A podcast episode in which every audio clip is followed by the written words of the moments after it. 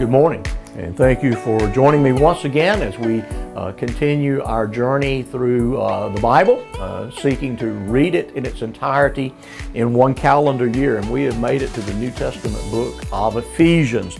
And so, if you've got a Bible, it's handy, uh, convenient for you to do so. Open your Bibles to Ephesians chapter 1. We'll be reading uh, chapters 1, 2, and 3 this morning. And uh, for those who know me and know the book of Ephesians, it will be no surprise that our emphasis will be chapter 2, verses 1 through 10.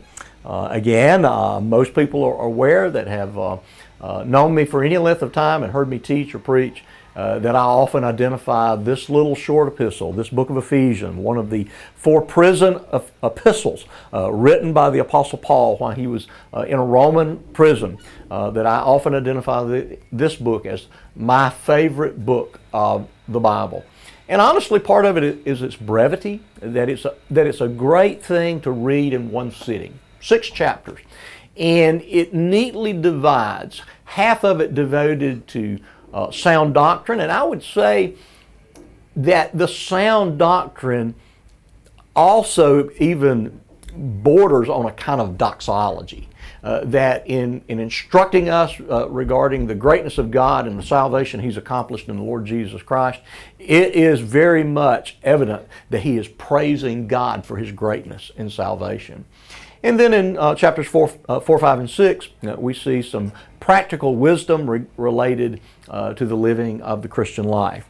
And so uh, in chapter 1, after kind of a normative type of, of greeting uh, there from the Apostle Paul, he engages in a, a lengthy discourse about the nature and the greatness of our salvation in Christ. Uh, he makes mention of the great reality that our salvation is uh, rooted in the, the, the, will, the character, the decree of God uh, that goes all the way back into eternity past, and uh, that, that will to save uh, those that He has elected or chosen or predestined, all of those things would be true.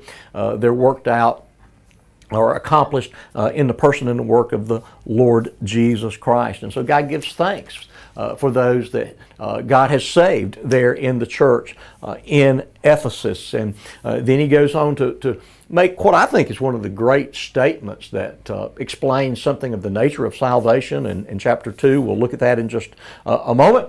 And, and then in chapter 3, he speaks of uh, the church as something that wasn't fully understood under the old covenant, but it is uh, very much uh, uh a, a, mystery uh, that this uh, idea of the church, this this grouping together in one entity, Jew and Gentile, to be in unity, in fellowship with one another, under the um, underarching banner of the Lord Jesus Christ.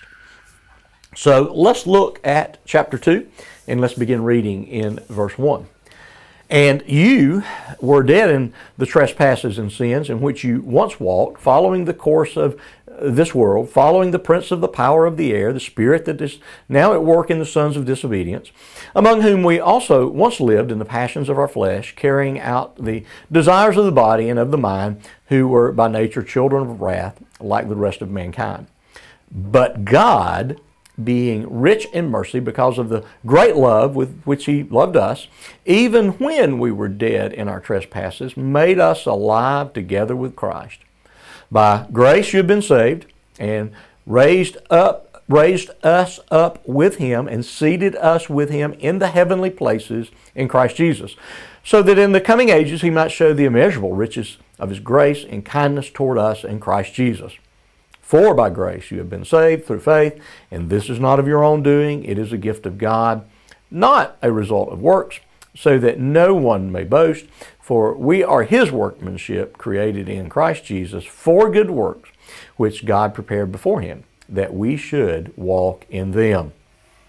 So, the first uh, three verses are dedicated uh, to defining and describing uh, the pre Christian or pre new birth reality of the life of the unbeliever. Uh, they are spiritually dead, dead in trespasses and sin.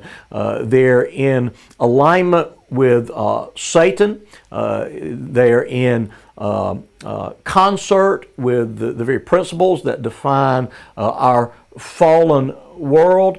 And we live subject to the fallen and even oftentimes gruesome passions of our flesh. And so, after defining that, uh, two great words in verse 4 but God.